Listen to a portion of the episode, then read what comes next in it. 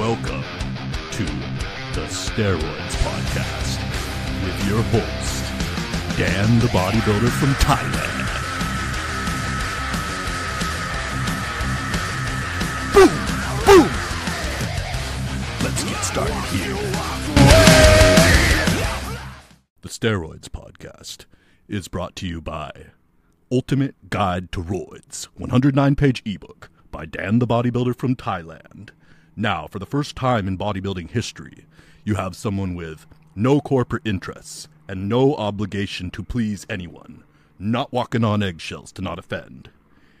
Ultimate Guide to Roids gives you the information, the whole truth, not a full truth and a half truth, full truth. Ultimate Guide to Roids gives you the keys to the Lamborghini, gives you the information, and lets you decide what to do with it. It's a crime this information has been suppressed this long. Now let's get on with the podcast. Hey, Steroids Podcast viewers. Raise your hand if you love this show.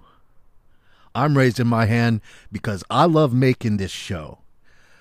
Before I get on to a question, I wanted to discuss something that is on my mind. When you take a testosterone injection, the best time to take the anti-estrogen pill. What is the best time to take it? Well, it's actually the best time is the same time as you take the injection. Do the injection and then take the anti-estrogen pill. So all testosterone peaks in the blood 24 hours or earlier after taking it, okay? This is testosterone propionate, testosterone enanthate, testosterone cypionate, testosterone undecanoate, even Nebido. They all have a peak blood level that happens 24 hours after you inject it, okay? So when your blood level of testosterone is the highest, that's when you're going to be having the most estrogen effects. So take the anti-estrogen tablet, the Exemestane, the Arimidex, the Letrozole. Take it at the same time as you take your testosterone injection. And then you'll have the enzyme, the aromatase enzyme that converts your testosterone into estrogen, transforms it. That enzyme that is naturally in you will be lowered. And then when you hit that spike in testosterone levels, if you're doing propionate, it's somewhere between an hour to 2 to 3 hours. It spikes, and then it holds for something like 12 hours, and then it starts rapidly decreasing in your blood levels so that it's gone from your blood about 72 hours after you've taken it. Testosterone enanthate, it peaks in your blood about 24 hours after you do the injection, and then it stays elevated, slowly declining each day. The amount that is released each day slowly declines.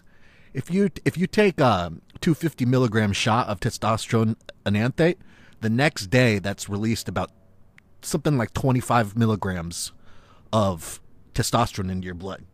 And then, you know, for until about 3 or 4 days after that, it's releasing something around 20 or so milligrams. You know, it's just dropping off a little bit each day, like 20 milligrams, 18 milligrams, 15 milligrams or so, because then by about the fourth day or so, you're only getting about 12 milligrams or so, 10 milligrams, 15 milligrams of testosterone from that shot into your blood, and then it begins to rapidly drop off from there, so that between 7 days and 14 days or 21 days, sometime between there, it's gone. It's completely out of you, gone. There's no more testosterone getting released in your blood 2 to 3 weeks later from a testosterone enanthate shot. So testosterone, all injectables, they peak quickly in your blood. The reason why they take a while to kick in is because if you're taking long ester drugs, those dosages, you know, that overlap between weeks 1, 2, and 3, that's why it usually takes like 3 weeks or 4 weeks or so to start getting the strongest effects from injectables that are long ester, you know, you're getting more amount of steroid because of the remnant from the past 2 or 3 weeks. And then that's building up over 3 weeks in your blood to a higher amount, to a higher total amount. So that's the cause of that. But all testosterone peaks very quickly in the blood.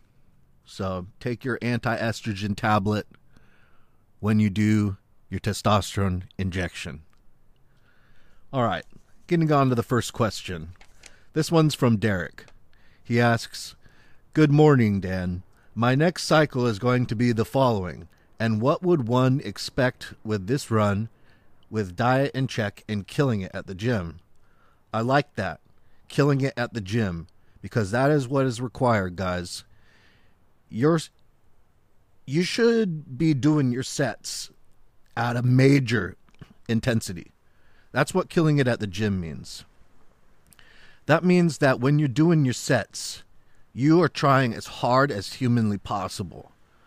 Like when you do that max set, because every workout, this is a technique you should be using very often. You know, when you're going real hard, obviously you can't be doing this all the time because you eventually won't be able to recover and you'll go into overtraining. But doing one maximum set of going as hard as you can go each time you go to the gym. You got to do this at least one time. That doesn't mean that you're using a weight you can only do for one rep. No, you could be doing this for 12 to 15 reps or 10 reps, 5 reps, 8 reps. It doesn't matter. But what I mean is that during that set, you're going until you can't move. Like, you are going all out. You are not stopping before your body demands that you stop. Demands. And you're like screaming at your body to keep going. That's what intensity means, and that's how hard everybody should be training in the gym, especially if you do steroids. You know, if you're worried about injury, then you just got to be doing lighter weights, you know, so be doing this same kind of intensity, you know, from 15 to 20 reps, you know, with the lighter weights instead. And another thing about avoiding injury is that you got to be the tempo or the cadence of the reps is so important. What that means is lowering the weight slowly, okay? A lot of guys, when they do a bench press, for example, they drop so that they can kind of skip the negative portion, which is the muscle building portion. This is so foolish. But they drop the barbell onto their chest kind of and kind of catch it down there. And then they push it up slowly. You know, they're pushing as hard as they can, but, you know, it's hard for them to do the concentric, the positive part of the motion where they push it up. And so when they're pushing it up, the rep cadence is that the bar is coming down quickly, down to their chest quickly, and then being pressed up slowly. And this is the exact opposite of what you want to do. You want to be bringing the bar down slowly, under control, and then pushing it up as fast as you can. So the bar should look like, on the bench press, for example, it should look like it's moving downwards slowly and going upwards quickly, okay? But all these dudes that I see in the gym, the bar is going down to their chest quickly and then up from their chest slowly. This is the exact opposite of how you want to be training and doing bodybuilding. And this is also one of the reasons why these guys get injured. Not doing that is one of the major ways to avoid injury, okay? It makes no sense, dude. The reason that you are in the gym is to work your muscles. So, if your muscles aren't in full control of the weights, then that's not what you're doing, okay? You're doing something else. So when you lower it, the speed that you lower the weight at to your chest should be whatever speed allows you to maintain complete control of the weights, okay? And then what you do is, at any moment, if you wanted to, you could stop the bar from traveling downwards. as it's going down from fully extended above your chest to down touching your chest. During that whole time period where it's traveling downwards, at any time, if you wanted to, you could stop the bar. Okay? It's not like diving downwards at all. And then once you get it down to your chest, then you press it up with all the power and speed that you can. It doesn't matter if the weight is too light and you feel like, oh, well, I can just push it up slowly and under control. Well, you should push it up quickly and under control, okay? So you should be using all your strength and power on every rep. And people ask, you know, well, why do big guys grunt more when they train? That's because big guys know how to train their muscles, and that's one of the reasons why they got big. Because when you do this, you have to kind of give out a grunting noise because you're going stretching, and then you go, ugh, and you press as hard as you can, okay? That doesn't mean that it's not in your control. It just means that you press with all your speed.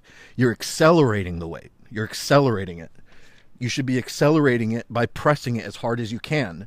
If the weight is really, really heavy for you, you won't be able to press it very fast. If the weight is lighter for you, you'll be able to press it fast. Okay? That's how this goes. So anyways, if you're bench pressing, the bar should be coming down slowly under control of the muscle and then pressing up as quickly and with as much power and acceleration as that person should do. This is a way to avoid injury, and it's a way to get big. And yeah, you gotta grunt when you do it, because every single rep from 1 until 10 or 15 or however many reps you do, every time you do the part that is pushing on the bench press, you're doing it as hard as you freaking possibly can. So of course you're gonna grunt. Or if you're doing a row, every time you're bent over and it's extended down in front of you with your arm down near the ground, when you pull up back towards your waist, well, you're pulling up as hard and as with as much acceleration as you possibly can every time. And then you're lowering it down at a speed where if you wanted to, you could stop it at any time you wanted. The same goes with the squats. Same goes with every exercise. This should always be what you're doing, because if you're not doing this, you're not really training your muscles. You're doing something else.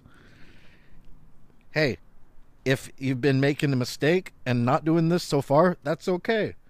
Just from now on, put some more emphasis on the muscles. It's an ego thing. It is. It's an ego thing to not want to do this. It's an ego thing.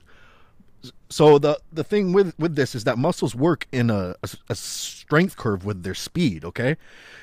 So you can't actually get as much power as the muscle's able to generate and as much force as it's able to generate if you do the part where you make the muscle go from the stretch to the contraction to the squeeze, from the stretch to the squeeze. If you don't do that part as fast as you can, then you won't be working the muscle to its maximum potential, because the muscle is stronger in the stretched portion. And when it moves to the closed portion, it's not as strong in those positions. So getting that momentum that you can generate, that acceleration that you can generate from the bottom, helps as the strength curve moves. That means when your muscle goes from the stretched portion, it's the strongest that it ever can be.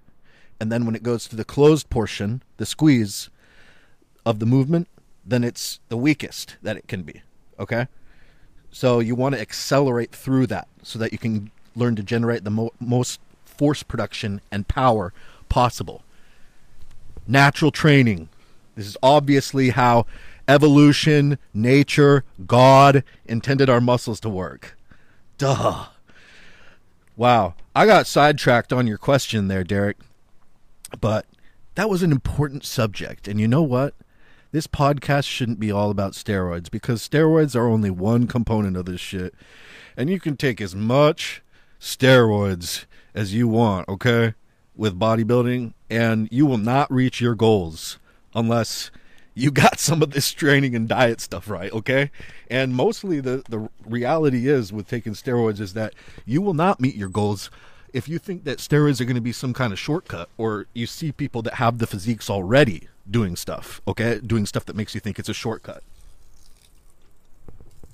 If you don't do bodybuilding and steroids along with basically training and dieting as hard and as optimally as you can, you won't achieve your goals even with steroids. It's crazy. Like, if you think steroids are going to just do it like some kind of magic potion, dude, for the vast, vast majority of people, that is not the case. It is not the case. So Derek says his next cycle is going to be 1 gram of testosterone per week. That's 1,000 milligrams with 600 milligrams Deca a week, 50 milligrams Anavar daily, 50 milligrams D-ball daily, 300 milligrams Equipoise per week, and 15 milligrams Cialis daily. Okay, so my first impression reading that is this is one of the big guys at the gym, because like I've said in previous podcasts, most people that are big guys at your gym, guys who are really muscular, guys who you're like, wow, that guy is fucking jacked, okay? When you see guys at your gym that look fucking jacked, well, they're usually always running something between 1,500 milligrams to 2,500 milligrams or so, or 3,000, or even as low as 1,000. You know, those are kind of the outliers on the spectrum, but it's mostly between 1,500 to around 3,000.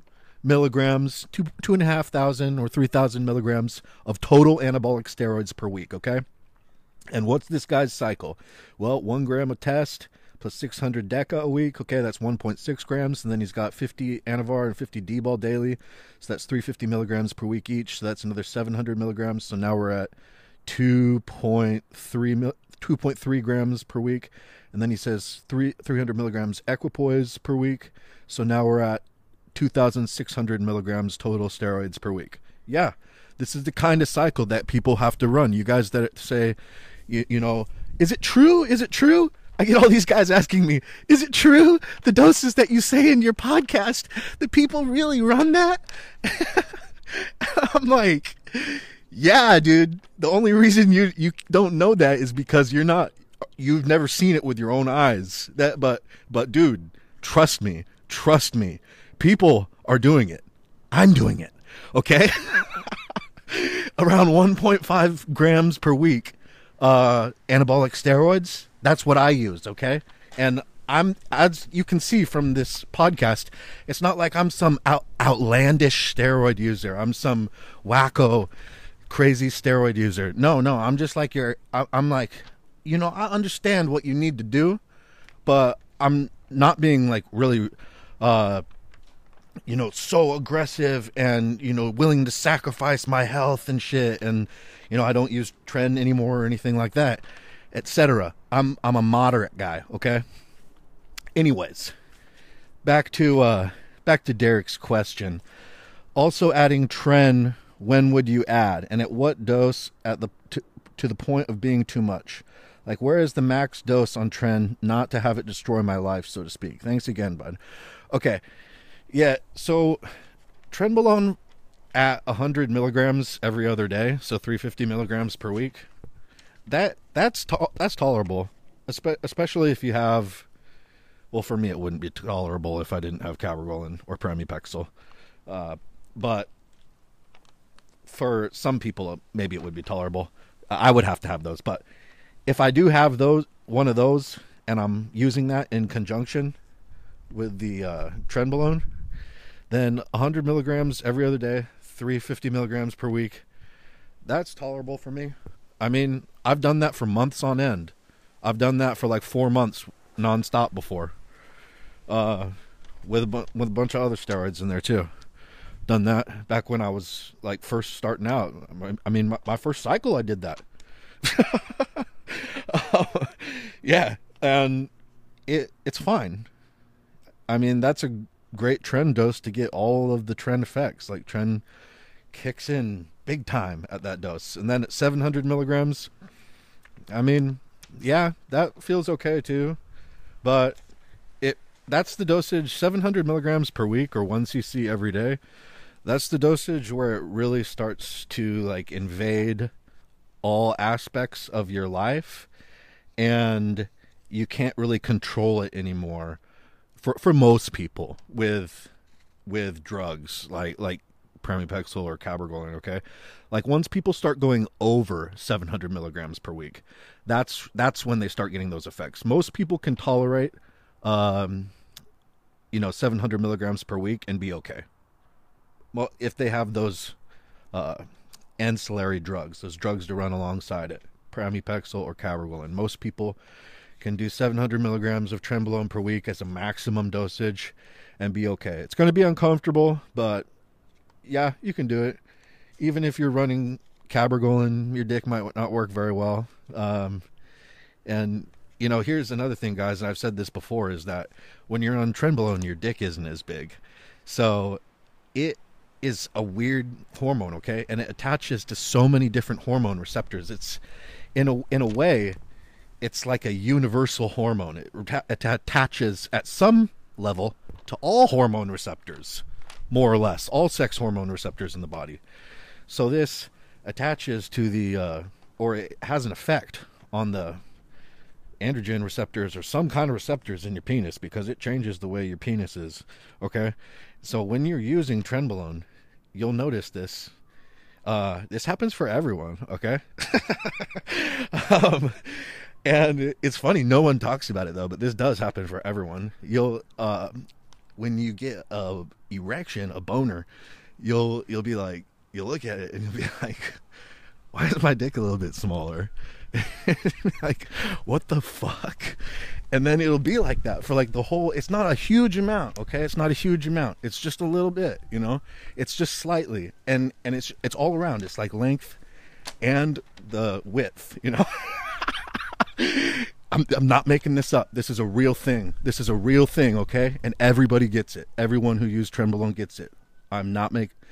This is a fact. Laugh with people about it, okay? Because if you bring it up and you admit it, then maybe other people will admit it too. But the average bodybuilder doesn't want to talk about this and is going to lie about this, okay? That's just the way it is, but this is the way it is. Trenbolone makes your dick smaller while you use it. And then after like 2 or 3 or 4 weeks or so after coming off of it, then your erection goes back to normal size. So that's an unfortunate effect of Trenbolone use. And that pretty much happens at any dosage of Trenbolone. Any dosage. It doesn't matter what dosage you use. Your dick is a little bit smaller while you use it. And then it goes back afterwards, 3 or 4 weeks after you stop using it. So, yeah, for the average bodybuilder, 350 to 700 milligrams per week of Trenbolone is the maximum usage that they can tolerate and live a normal life and not be living a lifestyle where it's like they are dedicating their existence to bodybuilding. When you go above that, that's where you're doing that all the time. It's going to be something more like, you know, this person, they live for bodybuilding and that is it. That's because guys take 2 grams of Tren per week. That's a 3 cc Tren acetate syringe every day. And guys do it. Some of you guys that don't believe it, I'm like, are you fucking kidding me? Are you fucking kidding me? Like, you just put the syringe in there and you pull back the plunger and then it's full of 3 cc's of Tren and then you stick it in your body and you inject it, okay? People do it, okay? And it's not that uncommon. You know, people that look like the cows that are on Tren, you know, they look like overgrown freaks. That's because they're doing this, okay? Damn. Some people are they're just so naive, okay? They're so naive. And I feel like some people are also plugged into the matrix, so to speak, and, you know, do not want to know about reality and will fight to maintain the illusion that is the matrix of, you know, low dose steroid use or no steroid use or natural, you know, everybody's natural, you know, and they will fight to maintain this thing of like, oh, people do not take 3cc syringes of Tren, and and they'll fight tooth and nail, and they'll never believe. And I'm like, dude, man, they'll fight to protect that when you tell them what is reality. And so it's crazy. It's crazy. It's crazy. Don't be so naive.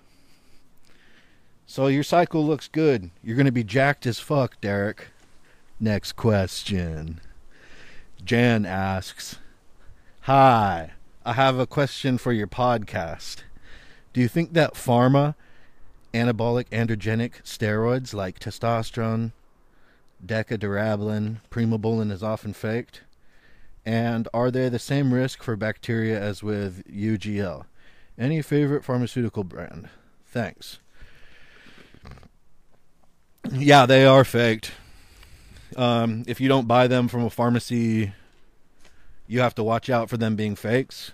But it all comes down to, you know, do you use a reputable source? You know, who or what or how are you getting your gear?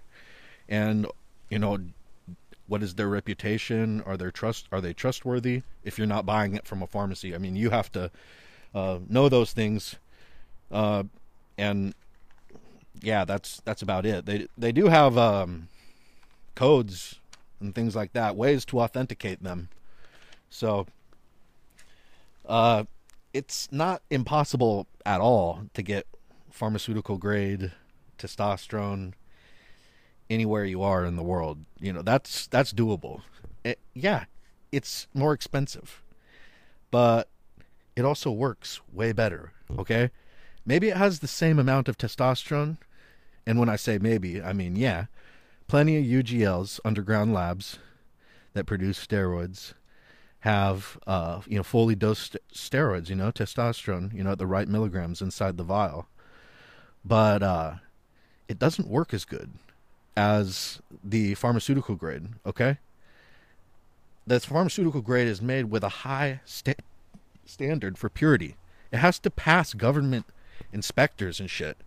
There is no quality assurance like that, to that level, with that high of equipment and cleanliness standards and purity of ingredients as happens inside those pharmaceutical grade companies. And you know what? Being healthy is a huge part of making gains on steroids. So if your body is not healthy, the steroids will not work that good. So you're much healthier on pharma grade gear, and much less inflammation, much less inflammation markers, like C-reactive protein for one. A lot of underground gear people have C-reactive protein, CRP levels high, because of underground labs using synthetic oil in their steroids. So, you know, not organic, normal, natural oil like the pharmaceutical grade companies use. You know, grapeseed oil, cottonseed oil, castor oil. These will be made with some kind of freaking synthetic oil that was created in a laboratory, okay? And it's not good for you. So not all underground labs use that, but a lot of times this is the case. So there is a number of reasons why pharmaceutical grade gear is the best, and that's just the way it is. They do have pharmaceutical grade tests, Deca and Primo, in. You know, for one thing, when I was in Vietnam, in Saigon, I was walking around through the streets. You know, they call it Ho Chi Minh City now that it's communist after we lost the war over there. But I was walking around there in Saigon. I was going to the pharmacies looking for steroids, and found Organon Decadurabolin, Organon Sustanon 250, and then some 50 milligram per milliliter test probe, indigenous Vietnamese brand. Bought them all, took them at my apartment, gave me high blood pressure and headaches. Yeah, really good high quality stuff though. Can feel it like hours after taking it. So I mean, it's the best. Yeah, they're not the same risk as bacteria with UGL. their quality assurance standards are they have to be pure or else they get recalled. Any favorite pharma brand? Jan asks. Yeah, I like Bayer. Bayer Primobolan and Bayer Testovirin. Those two anabolic steroids are awesome. For me, that's the best. For me, that's the best. Both made in Europe, like Germany or Spain or Turkey or something. Those are the best places for them to be made, manufactured there. And because they have the highest purity standards. And that's the best. And then with the Deca, the Organon Deca, that's the best. It's the same Deca that they've been making. It's brand name Deca Durabolin, the same stuff that Arnold was using. The same stuff with the Bayer Primobolan, but they changed the name. It's still the same thing, and it's still the same, like, ampule and everything. They just changed, they took out the P from the Primobolan, and now they just call it Rimobolan with a capital R.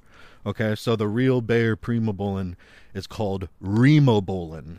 Okay, and the oil, it is not runny at all. It's actually very thick, like thick honey, and it's not injectable with a syringe, like more than 25 gauge or so. It just won't go.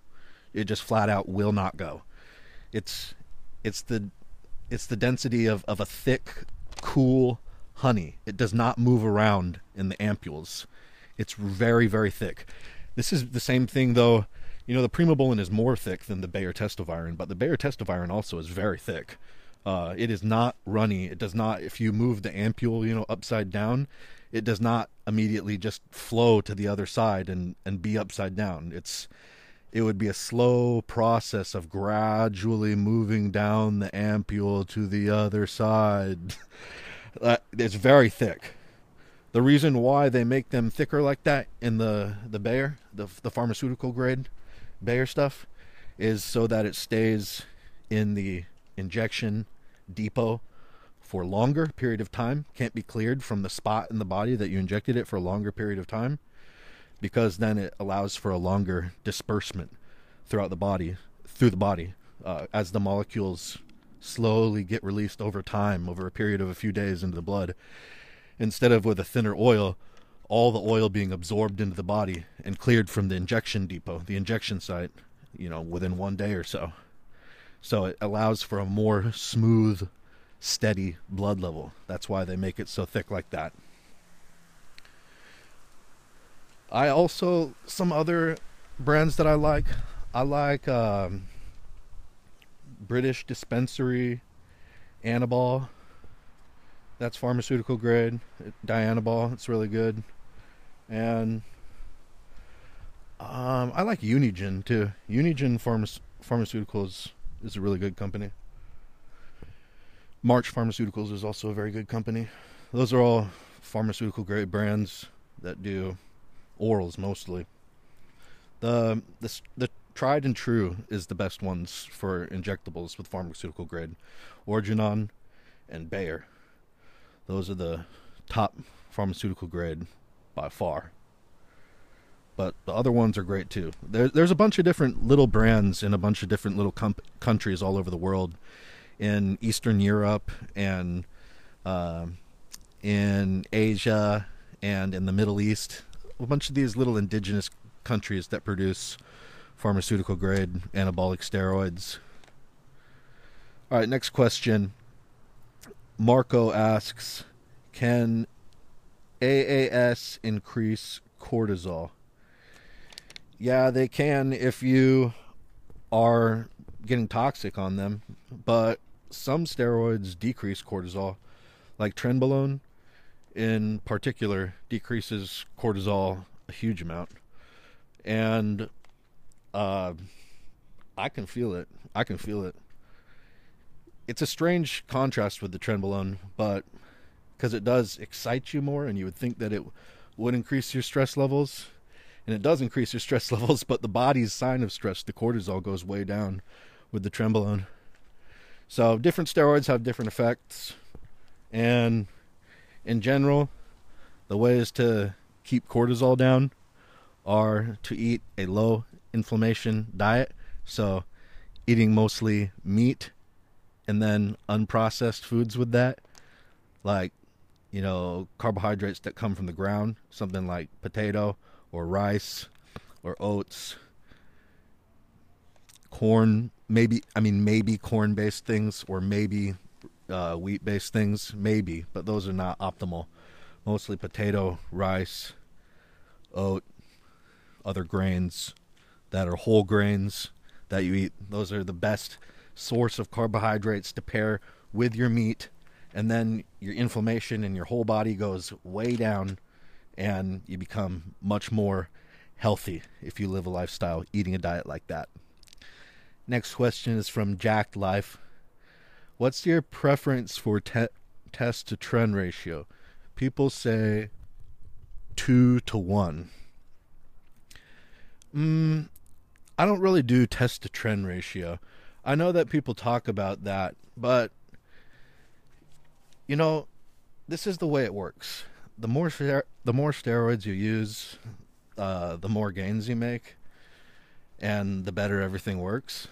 So people say, oh, well, I don't want to run a high testosterone so that I avoid side effects. Well, do you get side effects from testosterone? I mean, if you run an anti-estrogen, do you get a lot of, you know, negative side effects from testosterone? Testosterone is an incredible muscle builder. So with me, with taking steroids, I never go with any of that ratio shit. I think that that's an internet thing that people on the internet started talking about.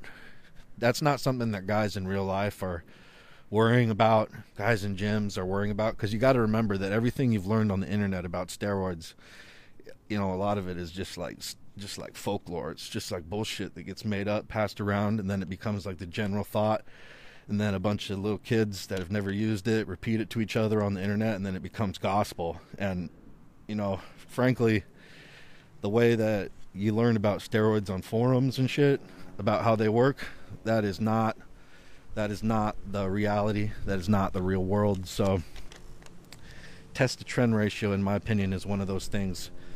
If you want to get as big and jacked as possible, then high dose testosterone is going to be your best friend. You have to use a high dose injectable. Like, if you don't use high dose testosterone, then you would have to use high dose Deca or high dose Equipoise. It would have to be one of those three, and you have to, you know, you'd have to pair it with the Trenbolone. There's no way that you can, unless you're looking to do one of these little things like these aesthetic boys, these guys who they want to be like Z's, the male model, then you're not going to be doing any test trend ratio. If you're trying to get big and jacked and thick, you want to run a high dosage testosterone.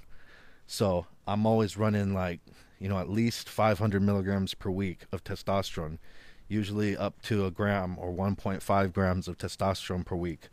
And then I would add in, you know, the smaller dosage of Trenbolone, something like 50 milligrams every other day or 100 milligrams every other day. And then, you know, maybe even up to 100 milligrams every day. And I would do that, whatever was tolerable, on top of my high testosterone dosage. And that, when you have the high testosterone in there, the Trenbolone works so much better than if you don't have the high testosterone in there. If you run the low testosterone with the Trenbolone, it's not the same experience as running the high testosterone with the Trenbolone. Testosterone is mega synergistic with all steroids, and with Trenbolone, it creates like an explosive environment for gains. Reality Check asks, I picked up some Anadrol. I've never ran it. 50 milligrams pre-workout good. I tried it twice and got insane pumps and fullness, tightened skin. Yeah, it works. It works pre-workout a bit. Like all steroids though, they have to get into your system, and they have to change your DNA expression. So the way that your DNA tells your muscles and the rest of your body to function and be, they have to get into your body and like change some of that shit that's going on with that. So they have to build up in your system. So taking them only pre-workout, unless you work out 5 or 6 days a week, then you could do that. it just won't be optimal. Yeah, it does work. It can help you have a better workout, get a better pump, like you said, and be a bit, you know, maybe 5 pounds extra stronger. Maybe you could lift 5 pounds more weight for the same amount of reps, or 2.5 pounds more weight, but nothing too significant if you pop 50 milligrams Anadrol pre-workout. It's mainly if you take 50 milligrams every day, then it creates a really big effect in the body.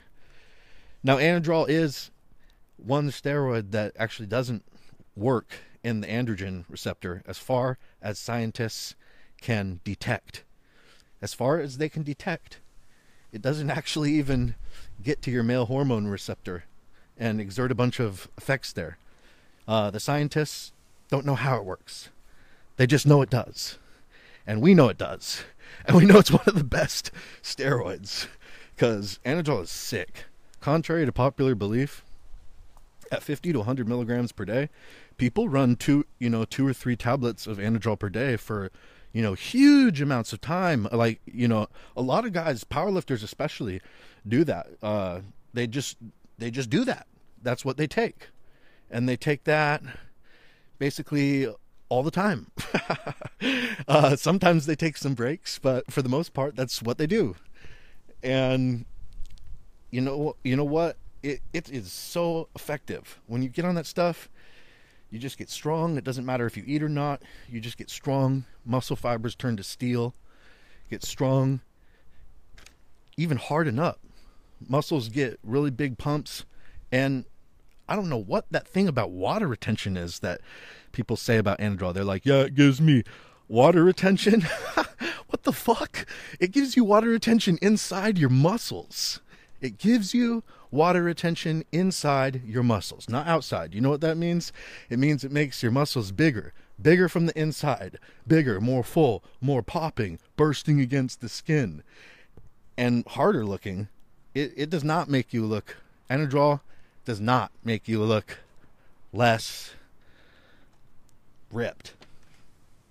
Bodybuilders take Anadrol on the day of their bodybuilding competition to help them carb up. That is a bullshit myth that it makes you not be ripped. Anadrol is dope. I like to take it at 50 milligrams to 100 milligrams per day. And just do that with my cycles. With my testosterone cycles. And you know what? I think that, I'm not glorifying this. I said the word Anadrol is dope, but you know what? I don't think that was the best example. I was just sharing some wild experiences that I've had with incredible strength and mass gains from Anadrol and looking hard at the same time. But on the flip side, I've had negative experiences on Anadrol. You know what? I had pharmaceutical grade, Anadrol, and it said in the pamphlet on the inside, you know, from the manufacturer that you could run, you know, 1 milligram per kilogram up to 4 milligrams per kilogram of body weight for people to, for the doctors to prescribe it. So for me, 100-kilogram man at the time, that's about 225 pounds. I said, you know, okay, well, that says that doctor can prescribe me up to 400 milligrams per day. So I'm going to experiment taking this all the way up to 300 milligrams per day. And that shit made me so sick. Eyes turned red, totally bloodshot. Couldn't eat, couldn't get out of bed, felt like throwing up constantly, could barely get to the gym, thought I like hated bodybuilding or something, then finally figured out what was going on after like 10 days or so of that, and discontinued them, and everything got better. So, not glorifying it, guys, not glorifying it. Just telling the honest pros and cons here. Honest pros and cons. Next question, Andrew asks, can HCG be mixed in the same syringe as testosterone, intramuscular? Yes, it can. And how do I know this? Well, because I personally do it. You know, if you want to do HCG, it's such a small amount. It's only like 0.2 for a 500 IU injection or 1,000 IU injection. It's something like 0.2 of a milliliter on your syringe, on your, 1 milliliter insulin syringe. So if you just, and it's water-based, so it flows through like nothing. So if you just want to use like a 5/8 inch needle, with like a 30 gauge needle, so it's very thin. I mean, you can just, you know, the way that I do it is sometimes I just will go pop, and I'll even put it like into my chest, like into my pectoral, or onto my hip flexor or ventral glute, or the very uppermost part of my thigh area. I mean, you can put it anywhere because it's so, it's such a small, tiny injection of just a tiny little bit of substance. I just put it into anywhere that is lean, but I have also put it in the syringe with the testosterone before, and you know, the testosterone doesn't like destroy it or anything like that, because I watched for that. And I mean, the HCG definitely still exerts its effects. Like, there's no question based on personal experience that mixing it in the same syringe with testosterone, it definitely still exerts its effects. Because I was wondering that too, because when you put it in the same syringe as the testosterone, it goes kind of bubbly and separates because it doesn't really mix with the oil, you know, because water and oil don't mix. So once that happens, it doesn't destroy it or anything, though. I experimented with this on my own body, and nope, you still inject everything, the whole contents of it, of the syringe, and yeah, it definitely works, the HCG and the testosterone both. So, done it personally, it works. Nissus asks, but bro, don't you think some dosage you say huge guys and pros use is crazy? Is it not just genetics and work ethic? Like I said before, when you're going, you got to understand this, man, with life, is that there are people out there who are doing all out competition, okay? So if you want to play with them, you got to play by their rules, okay? And those rules are all out competition. So the average guy, no, he's not using some insane dosages. He's not using some insane dosages, you know, like 5,000 milligrams total AAS anabolics per week, 5,000 milligrams total steroids or something like that, or more. You know, that's not the average guy, but these are the guys who they have the mindset of all out competition, and usually they are competitive bodybuilders, you know, almost always they are competitive bodybuilders, and that they know that they're competing in all out competition. And so when you have all out competition, well, you got guys with hard work ethic, guys who are willing to work hard, and you got guys who are have the great genetics. And you know, now you take these guys and put them together. Well, now what's another variable that you can move in order to get an edge? Well, supplementation. And how far are you willing to push that supplementation? Okay? And different guys have different boundaries where they will go to. And some guys really have absolutely no boundaries. Like, basically as much as won't kill them right now, but maybe they think they could die. Don't know when, but wouldn't be surprised if it happened sometime. If you ask them, they'll tell you that. They send me that, you know what, these guys, they talk to me, okay? They talk to me. They send me messages online, and I talk to them in real life, and have some pretty interesting conversations with these monsters. Some of these monsters. Next question. Miguel asks, I have never used HCG with PCT for many cycles, including Tren. Should I do a cycle of HCG 1000 IU twice per week? I am able to get hard and have sex. However, I do not feel like my libido is where it should be. I'm 46 years old. Yeah, you know, that if your libido is down and you're on steroids, there's a few things that you can do. The first thing is you want to make sure that your estrogen is in range. So if you know that your estrogen is a decent level, it's somewhere in the normal range, then that would be time to move on to the next step. But the first thing that I would do if I was on cycle and everything seemed to be normal, but my sex drive was messed up, the first thing that I would do is I'd take an anti-estrogen tablet, Arimidex, Letrozole, or Exemestane. Okay? I'd take one, and I'd wait about 24 hours and then see if it worked. And then the next thing that I'd do if it didn't work is I would start taking HCG, 2 to 3,000 IUs per week, and I do that in 1,000 IU HCG injections Monday and Thursday, or, you know, Monday, Wednesday, Friday, something like that. And I'd start doing that, and I'd probably go through something like, I might do that for 3 or 4 weeks. This is, I take HCG year round because I didn't like having this problem. So I just take HCG year round now, but at 500 IU per week, or yeah, something like 500 IU per week.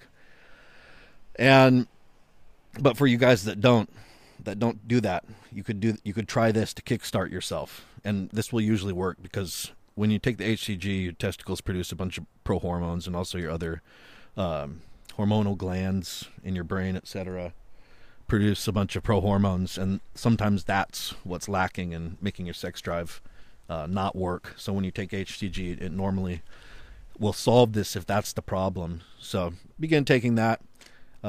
Usually taking it for 3 or 4 weeks, or 6 to 8 weeks, and then stopping will have solved the problem while you're on it. And then after you're off, you know, usually it stays solved. Usually that just fixes it for a while, and then it'll come back phantomly sometime again down the road, and you have to do another run of HCG again. And I got sick of dealing with that. That's why I started taking the HCG 500 IU per week year round, so that I wasn't dealing with that anymore.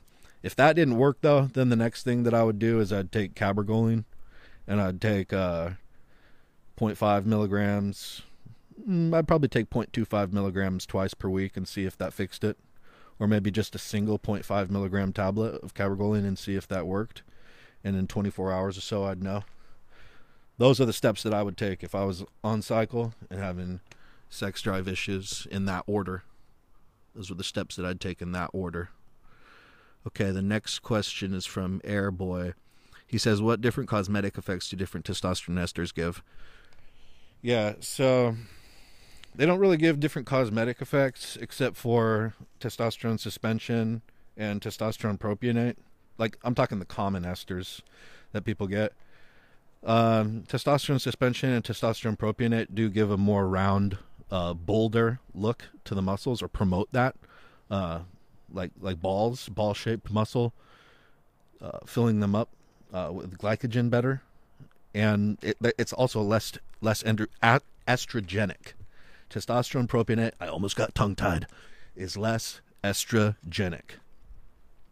And then other than that, like enanthate, cypionate, sustanon, undecanoate, etc., they don't really change the look of your body, but they're just a little different. They're not quite as bang bang as testosterone propionate or testosterone suspension are. Those two, or I guess some more uncommon esters would be something like testosterone acetate, but that's very uncommon. When the testosterone hits you fast like that, it has a different effect on your muscles and gives a more bodybuilding effect to them, rather than the slow, long esters that are meant for testosterone replacement therapy. The quick-acting esters have always been favored by athletes as performance-enhancing drugs. The quick-acting esters of injectable anabolic steroids. Okay, next question is from SCC. Can I put Deca and Test in the same syringe? I was doing in one arm and the other arm, but pinning twice, I can't stand it. Yeah, you can put multiple steroids in the same syringe, and they will look mixed up in there. Like, they'll usually go into solution once you put multiple steroids from different vials or different ampules, etc., into the same syringe.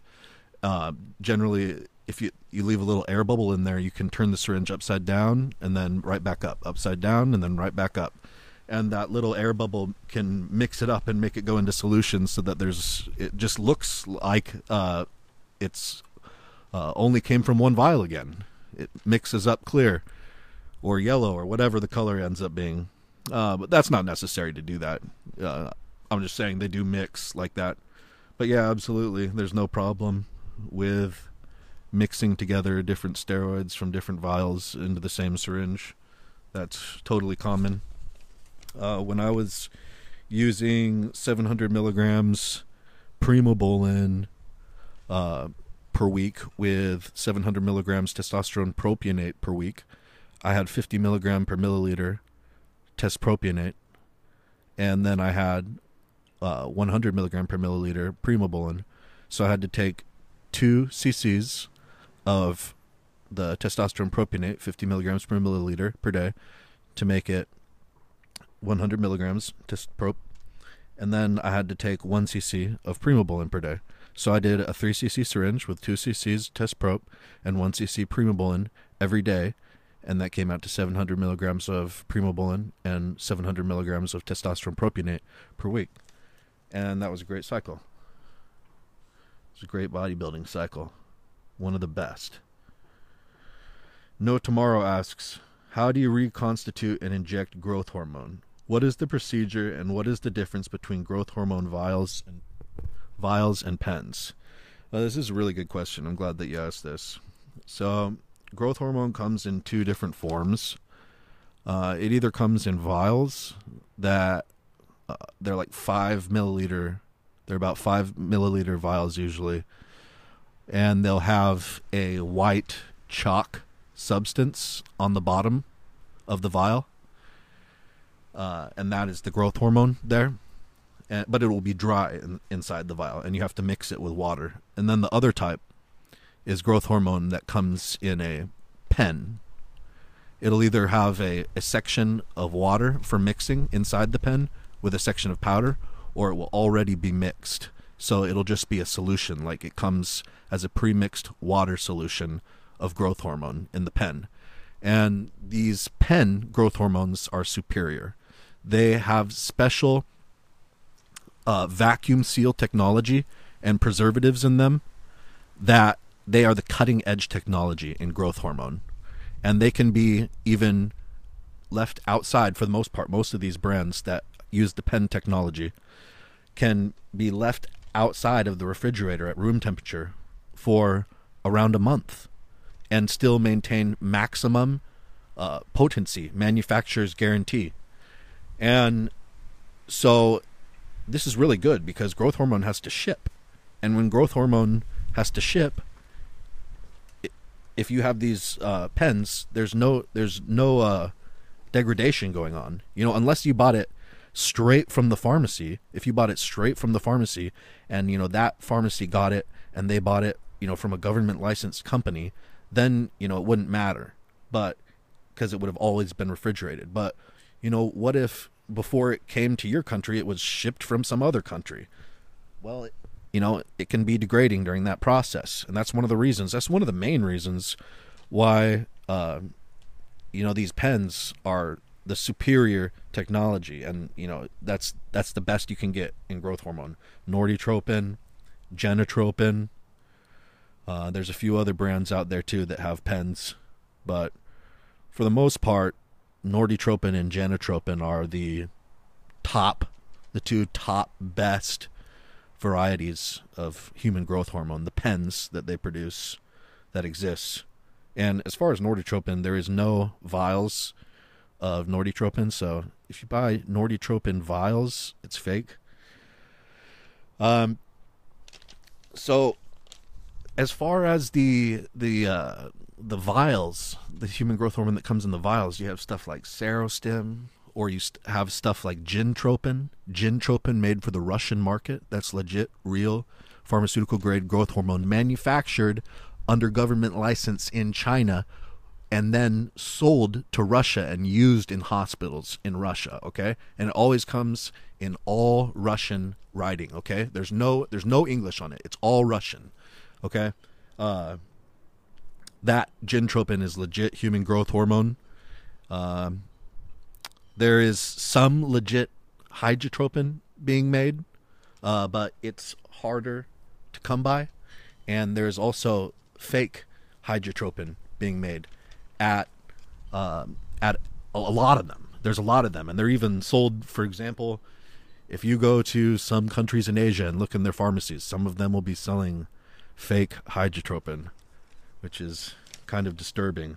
So, anyways, if you get growth hormone that comes in a vial, what I do, because I do not support or encourage any of this, What I do, or would do, what I would do is pop off the top, the plastic top of the growth hormone vial. And then I would take an ampule of bacteriostatic water. It contains a sodium chloride solution for sterilization in the water, and it's the proper pH for injecting. So it usually comes in an ampule, and you can usually buy this from the pharmacy, even if you live in a Western country. If not, it's available. You know, you should be able to get your hands on some bacteriostatic water. So it's a sodium chloride solution, sterile water, proper pH for injection, and you take it. I would take it into the insulin syringe, and I would fill up a 1 milliliter insulin syringe with the bacteriostatic water after I broke off the top of the ampule for the bacteriostatic water. And the way that I break off the ampule on the top is I hold the bottom of the ampule, and then I put a piece of cloth in my hand to protect my hand, and I hold the bottom of the ampule, and then I put another piece of cloth in the other hand and hold the top of the ampule, and I hold it in such a way that my, I would hold it with my left arm straight out in front of me, and then I would turn my right arm upside down so that my thumbs were touching, and that's so my right arm would be like upside down out in front of me over my left arm that was out in front of me, so that the thumbs were touching. The thumbs were touching, and then I would crack it. I'd crack it off by twisting that, by keeping that bottom left arm straight out in front of me, and then using the right hand that was upside down with the thumb touching the left-handed thumb. I would crack it towards, back towards the right side of my body. I'd crack it right off, crack the top right off, and get that bacteriostatic water into the insulin syringe. And then I would put it into the growth hormone vial that I had just taken the plastic top off of, and I would slowly press the plunger down on the syringe so that the water, the bacteriostatic water, then went into the growth hormone vial. And then the growth hormone, within 30 seconds at the absolute max, would be dissolved completely in the water.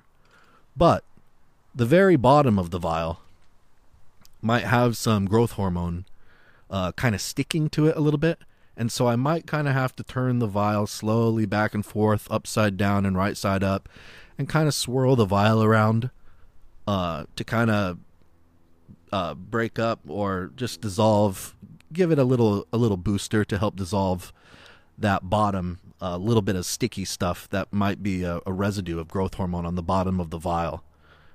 So once it was a clear mixed solution, I'd wait for the bubbles to go down, because there's always some air bubbles inside that have to go down. And then it would be a clear mixed solution. It would just look like water inside the vial. And I would take the syringe and I would pull back. If it's usually a 10 IU vial, and I put 1 milliliter of water in it. So that means that each tenth of a cc is going to be 1 IU. So if I wanted to do a 4 IU injection, then I'd pull the 1 milliliter insulin syringe back to the 4, which would be 4 tenths of 1 milliliter. And then I would take that syringe out of the vial, and I'd take it to my belly button area. And I would squeeze the skin and fat around my belly button area between my fingers, so that I was holding a bit of skin and like belly fat area or skin area near the belly button. I'd pull it out from my body so that it was pulled out in front of me. And then as I had that chunk of flesh there in between my fingers, then I would use my other hand and I would plunge the little needle. You know, it's like a half-inch needle or a 5/18ths of an inch needle on a 30 gauge or a 29 gauge or a 31 gauge needle. On the syringe, so it's very small, and I would plunge that into that flesh that was down, that I was holding. You know, I was pulling it out from next to my belly button, holding it out in front of me, that flesh, and I would plunge the needle into that while I was still holding it, and then I would do the injection. I would use my my pointer finger then, or my thumb or whatever, to then go shoop and push the growth hormone from the syringe down into the fat. I don't inject the growth hormone into the muscle, because into the muscle it's quicker, it goes in and out of you faster, so it does give you like a higher IGF-1 level, but it's more brief. If you put it in the fat, it stays in your body longer, and quite a bit longer, and the IGF-1 levels really aren't that much lower either. So it traditionally, growth hormone has been taken in the fat. That's the way it has been traditionally used in bodybuilding. Some people take it in the muscle. You know, anecdotally, growth hormone adds a lot more water retention if it's injected intramuscularly because of the speed at which it goes through you. It causes a lot of swelling.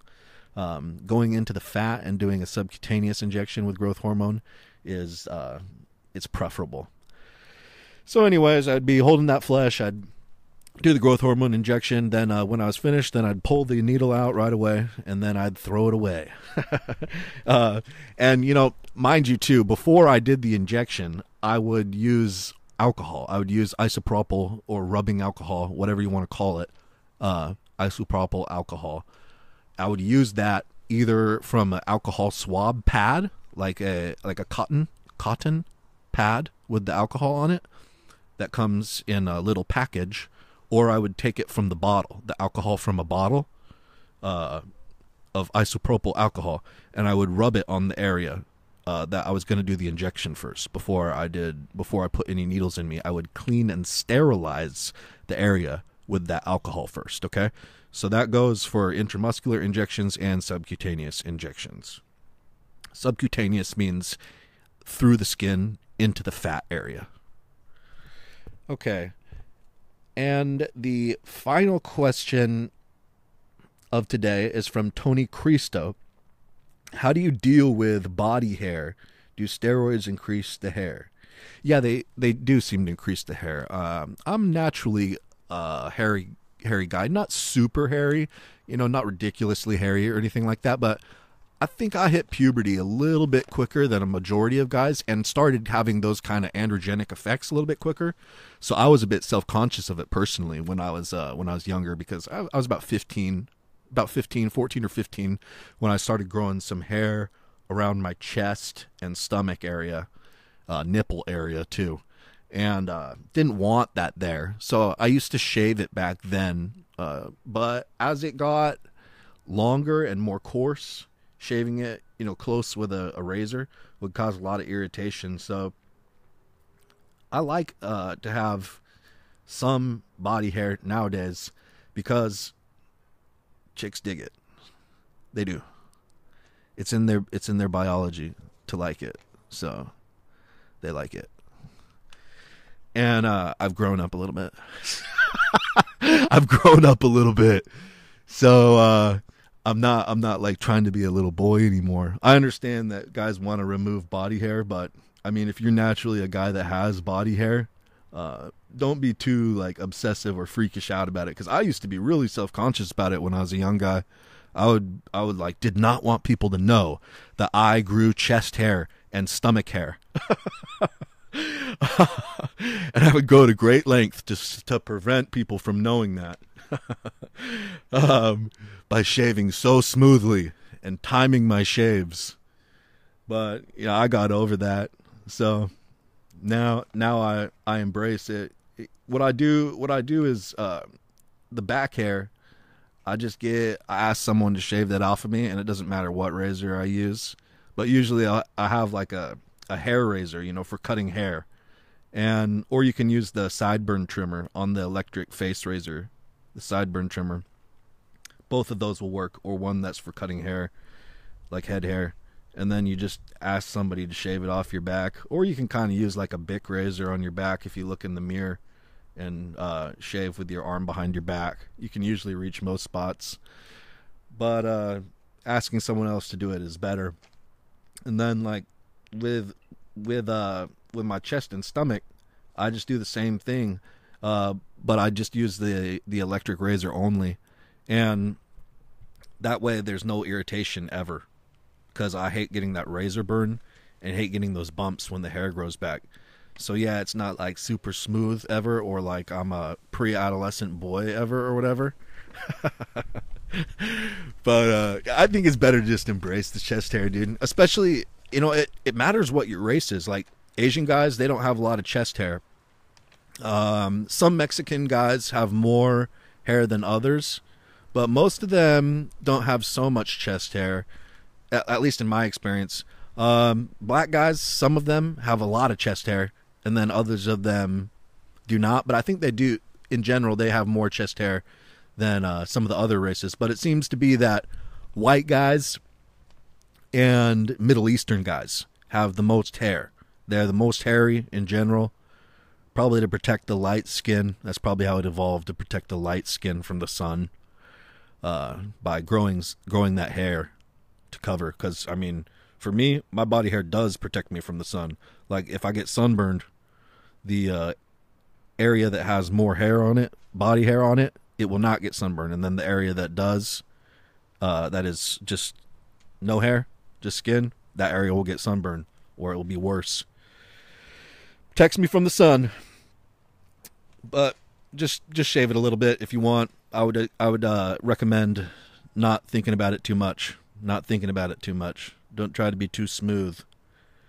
And that's going to be the last question for today, guys. If you would like your questions to be answered on the Steroids Podcast, go to steroidspodcast.com and leave a comment with your questions, or email, or private message steroidspodcast@gmail.com, or steroidspodcast on Instagram. Until next time.